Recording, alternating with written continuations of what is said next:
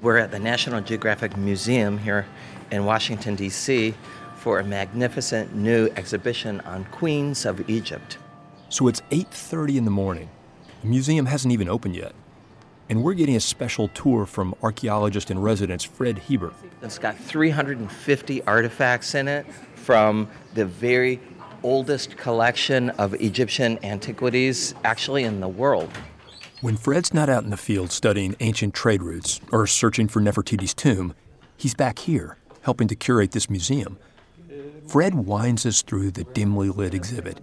He points out a perfectly preserved royal sandal, a bust of Cleopatra, some stone statues of pharaohs from the Valley of the Kings. That's a, a life size sculpture of Tutmos the First. This is clearly a man who loves his job opening the boxes, it's like Christmas 350 times over. Here's this big box, it has no label whatsoever. We know that we have to open the box, and it's like, wait, wait, oh, it's Tutmos!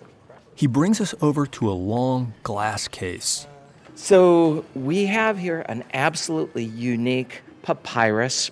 It's about 18 feet long, describing this conspiracy that happened to pop off the pharaoh. Fred says the text is written in hieratic, a cursive form of hieroglyphics. It's really beautiful. But the details written down here, those are not pretty. It's a judicial document, it's a record of a court proceeding in which the court has identified a couple of perpetrators who were scheming to assassinate Pharaoh Ramses III. It describes having the perpetrators plead guilty. It describes how the perpetrators were forced to commit suicide. It's all written down here. 39 people were convicted of high treason. Some were disfigured. Others were executed or forced to kill themselves. This papyrus tells the story of an inside job, a conspiracy hatched by the Pharaoh's own family, by one of his wives.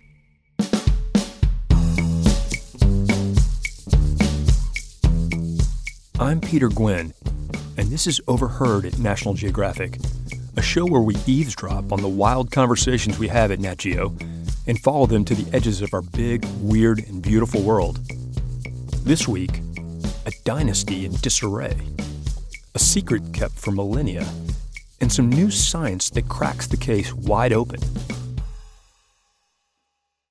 Hey, I'm Andy Mitchell, a New York Times bestselling author. And I'm Sabrina Kohlberg, a morning television producer. We're moms of toddlers and best friends of 20 years. And we both love to talk about being parents, yes, but also pop culture. So we're combining our two interests by talking to celebrities, writers, and fellow scholars of TV and movies. Cinema, really. About what we all can learn from the fictional moms we love to watch. From ABC Audio and Good Morning America, Pop Culture Moms is out now wherever you listen to podcasts.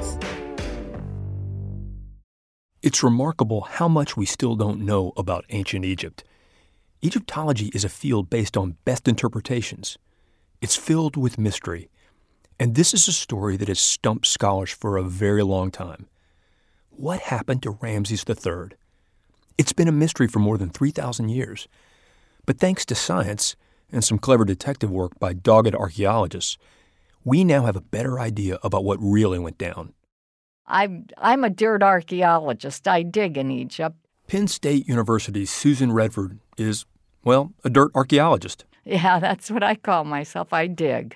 Scholars call the papyrus Fred just showed us the Judicial Papyrus of Turin. It's named after the museum in Turin, Italy, where it's normally housed. But it's got another name the Harem Conspiracy Papyrus. This document relates a conspiracy that was formed and instigated by the women of the royal harem against Ramses III to overthrow him, to raise in rebellion, and to also displace the crown prince. This isn't the usual stuff of royal harems. To ensure the family line, the Egyptian pharaohs had a lot of wives. They all lived in the harem it started out as a special place in the palace, but by the time of Ramses III, the harems had evolved into entire estates with their own mini economies. There were schools, livestock, agriculture, dozens of wives, even more kids. And the wives had a very important job to keep the family dynasty going. Typically, there was a great royal wife, and then there were several other wives whose sons could also be in line for the throne. I mean, the harem had to have been a, a hotbed of intrigue, a powder keg of different women, um, especially if they bore the king's sons, like whose son gets to be on the throne next. Top priority was given to the firstborn son, and as you might expect, sibling rivalry was very real. Ever since she was a grad student, Susan's been fascinated by the harem conspiracy papyrus. And it really grabbed me, of course. I think everybody loves a murder mystery. Susan says scholars have known about this papyrus for a long time. In the early 1800s, it showed up at a market in Luxor, a place that, back then at least, was like a garage sale for Egyptian antiquities. It had been cut into pieces, probably so that it could be sold off in chunks for more money so it's hard to know how complete of a document it really is. There was obviously a lot of unanswered questions. And there's a rather conspicuous omission. The women are not there. It includes the trial transcripts for the male perpetrators of the conspiracy and not the women. The court record says next to nothing about them, even though we know these women existed. They were the king's property. The women of the harem were king's chattel. We're never going to know their names, or how many there were, or what happened to them, except for Taya. Taya, the only woman mentioned by name in the papyrus. And Susan thinks that Taya wanted her son, Pentawere, to become the next pharaoh. She's accused of instigating the whole rebellion. Egyptologists have speculated about who Taya was for a long time. One interpretation by an American archaeologist in the early 1900s stuck, but it didn't hold up for Susan. One thing that caught my eye uh, was that he mentioned that the assassination of the king was instigated by Taya. And he says, oh, this was a lesser wife of the king. And that, over the years, had become entered and repeated as though it were fact. And I thought there's something funny about that because if she were a lesser wife of the king in the harem, and there were countless women in the harem, why follow her? Right, because Taya rallied dozens of people to be her co conspirators, including several powerful figures the king's physician, an army commander, the royal magician to feel that she could raise a, a, rebellion with many high officials of the king following her to put her son on the throne uh, and have the, the country go along with this, I thought, this is not a lesser wife. This is not some faceless member of the king's harem. Susan knew there was definitely more to this story.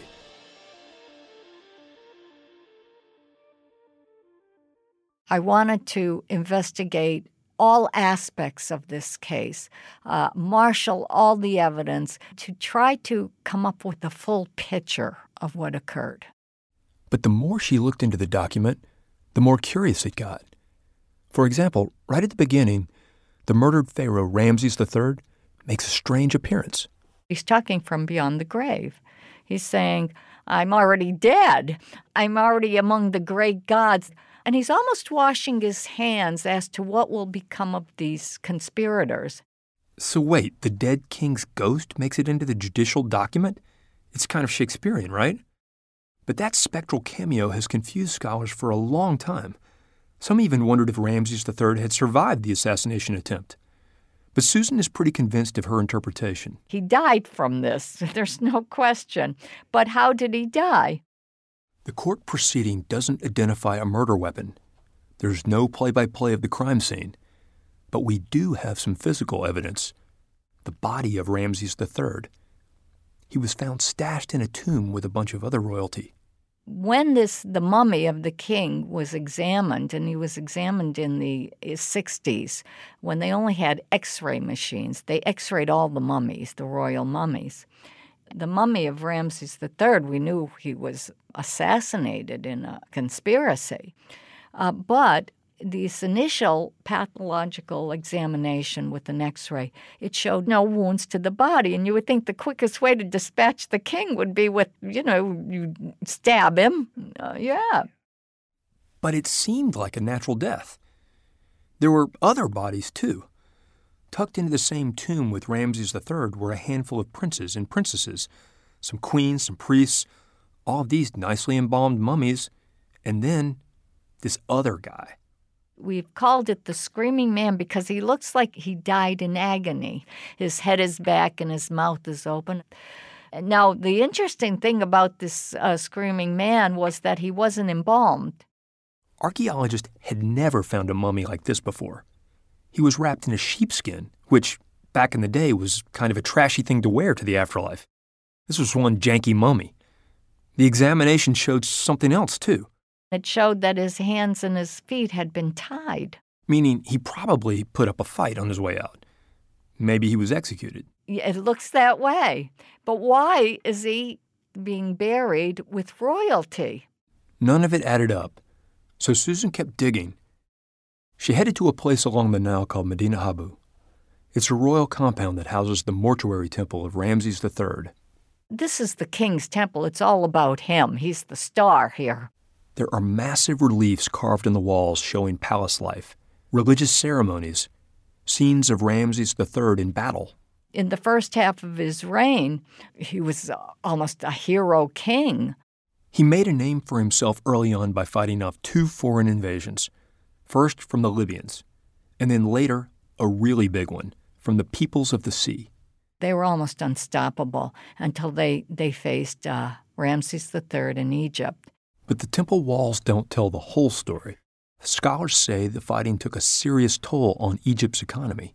And then other problems started to pop up droughts, famine, and the first recorded labor strike. So you, you get the feeling um, that he's losing support. Uh, those that conspired against him, they seem to be quite confident that the people would go along with the, a rebellion. But a rebellion isn't pictured on the temple walls either. No, the walls only portray the Pharaoh's greatest hits and the VIPs in his life. There was um, a scene in the back wall of the temple uh, that showed um, the king sitting at one end of the wall, sort of a, a religious scene. And there were two senior princes. These are the senior sons. Obviously, the sons in line for the succession. But in another relief, Susan realized the order of succession had changed. The first prince is there, but the second prince is missing. And I thought, oh my God, it went unnoticed. Other scholars hadn't noticed that in this relief, a new person, a different son, is now second in line to the throne. So, why would Egyptian royalty remove and replace such a high ranking prince in the family lineup? I thought, there he is. This has to be Pentuer. Pentuer, a son of Ramses III and the son of Tiye. He was named in the papyrus as a chief conspirator, along with Tiye and her followers.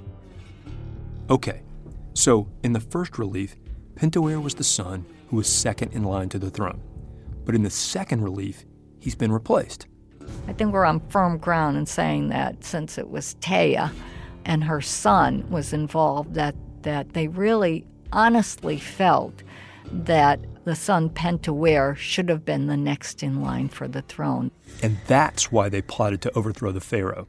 And if Tiye's son was already that close to the top, then Tea wasn't simply a lesser wife. She was a queen. This was a queen. But Susan says the writers of the papyrus downplayed Tiye's rank, and they aimed to keep the skeletons of this family drama hidden in the closet. This was disgraceful.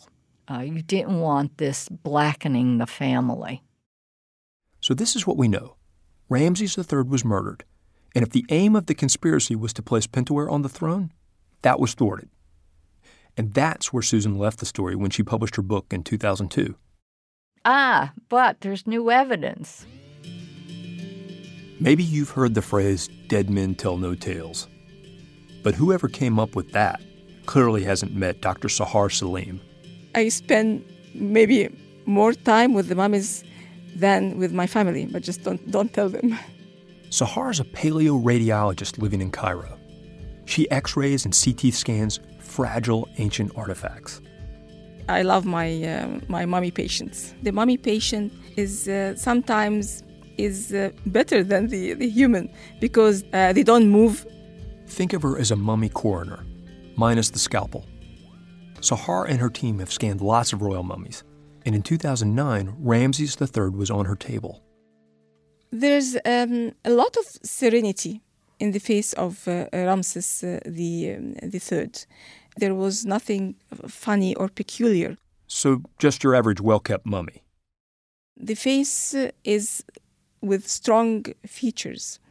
Although the embalmers they had the wrapping so tight that uh, they flattened the nose of the king.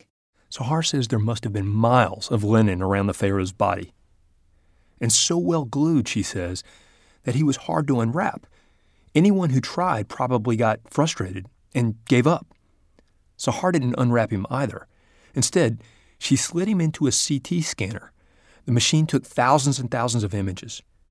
And I just keep rolling the scans for hours and hours and look at each one of them. You, you just get more and more acquainted with the mummy. The images were then transformed into three dimensional composites, so Sahar could see the pharaoh from all angles, outside and inside. And when I just put them together, I just stood up of my, of my desk and I started dancing because I was very happy. Imagine and can see what is inside the mummy and what the embalmers placed. Inside the abdomen of Ramses III were four figurines of the sons of the Egyptian god Horus. These were figures you might find painted on urns in ancient Egyptian tombs. One looks like a person, another a jackal, a baboon, and a hawk. This is like one of the like most joyful uh, moments in this uh, hard study that I do to get to know something and to see it for the first time. And there was a lot to see. The body was filled with treasures. The embalmers even tried to put a specific kind of amulet, the Eye of Horus, which has the characteristic of uh, uh giving the healing power. Amulets were placed in his neck and around his feet. That means that the, these areas they need attention, they need to be healed for the body to be used in the, uh, the life after as sound, as complete as uh, possible. Sahar says this is the idea behind mummification. It's to preserve the body in order to be to be there for the life after. This is the exact body they are going to use. But this mummy was wrapped and glued unusually tight. Sahar says that's because the embalmers wanted to hide his injuries, and they remained hidden for a very long time. Remember those x rays done in the 1960s? The ones that made it look like Ramses III died a natural death? Well, Sahar's scans showed something different. The, there was uh, this wide, deep cut wound in the front of the lower neck. It's so deep that it reached the bone. This is a sort of a fatal wound that nobody could escape its fate. So, really, really bloody. Then there was something else. And there is another wound in the left foot. The big toe was totally chopped off, and there was no evidence of healing. This is something that happened just uh, prior to death. To patch the Pharaoh up for the afterlife, the royal embalmers made a prosthetic toe. They placed healing amulets all over his body, and they used lots of glue. The murder of Ramses III was coming into focus.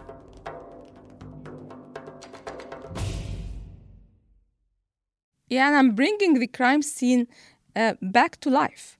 We got to know the plot with the different assailants from different, standing in different positions, using different weapons. So this is a really bloody crime scene that, uh, if you imagine happening in the palace, would necessitate a lot of chaos.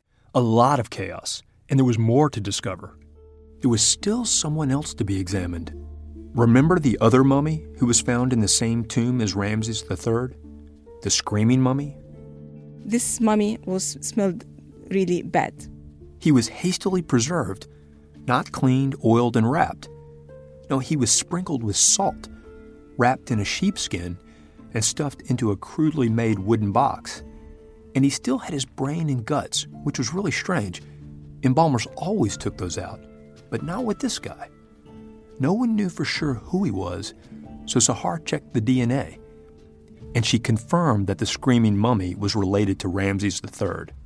There is 99% that the relationship is a father and son. Sahar thinks she knows who it is Pentuer. Pentaur was mentioned in the papyrus that uh, he was forced to kill himself. We found that there were marks of maybe ropes at uh, the neck. It could be uh, they just asked him or just forced him to, uh, to hang himself. It could be like that. So we have Pentuer, we have Ramses III, but where's Taya? I don't think we have her mummy. Archaeologist Susan Redford has a theory ancient Egyptians sometimes used fire as a form of punishment. They talked about uh, when they burned people alive that then they're they've gone to dust, uh, you know, so they won't go into the afterlife, and then that their ashes are strewn on the road for donkeys to walk over. This is just about the worst fate imaginable for an ancient Egyptian total obliteration, no body, no afterlife. That's the end of you. that's it. That's it. Well, that's it. Until thousands of years later, when some dogged archaeologists decide that's not it. I think that as an Egyptian, uh, this is something that I have to do. I honor the, the, the bodies I examine. I look at them as uh, my great ancestors, the great kings uh, that they deserve all the respect and the honor. And I hope by doing what I'm doing is I'm bringing them back to life. And that is how their stories live on.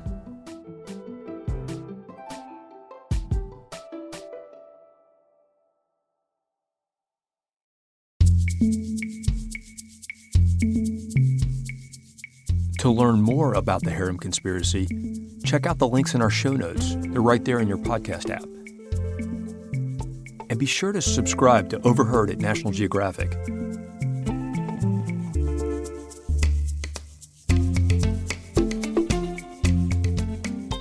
Overheard at National Geographic is produced by Robin Miniter, Emily Ochsenschlager, Kristen Clark, Brian Gutierrez, and Jacob Pinter. Our editors are Casey Miner and Ibby Caputo. Hansdale Hsu composed our theme music and engineers our episodes, with additional help from Jay Olszewski and Ruth Michelson.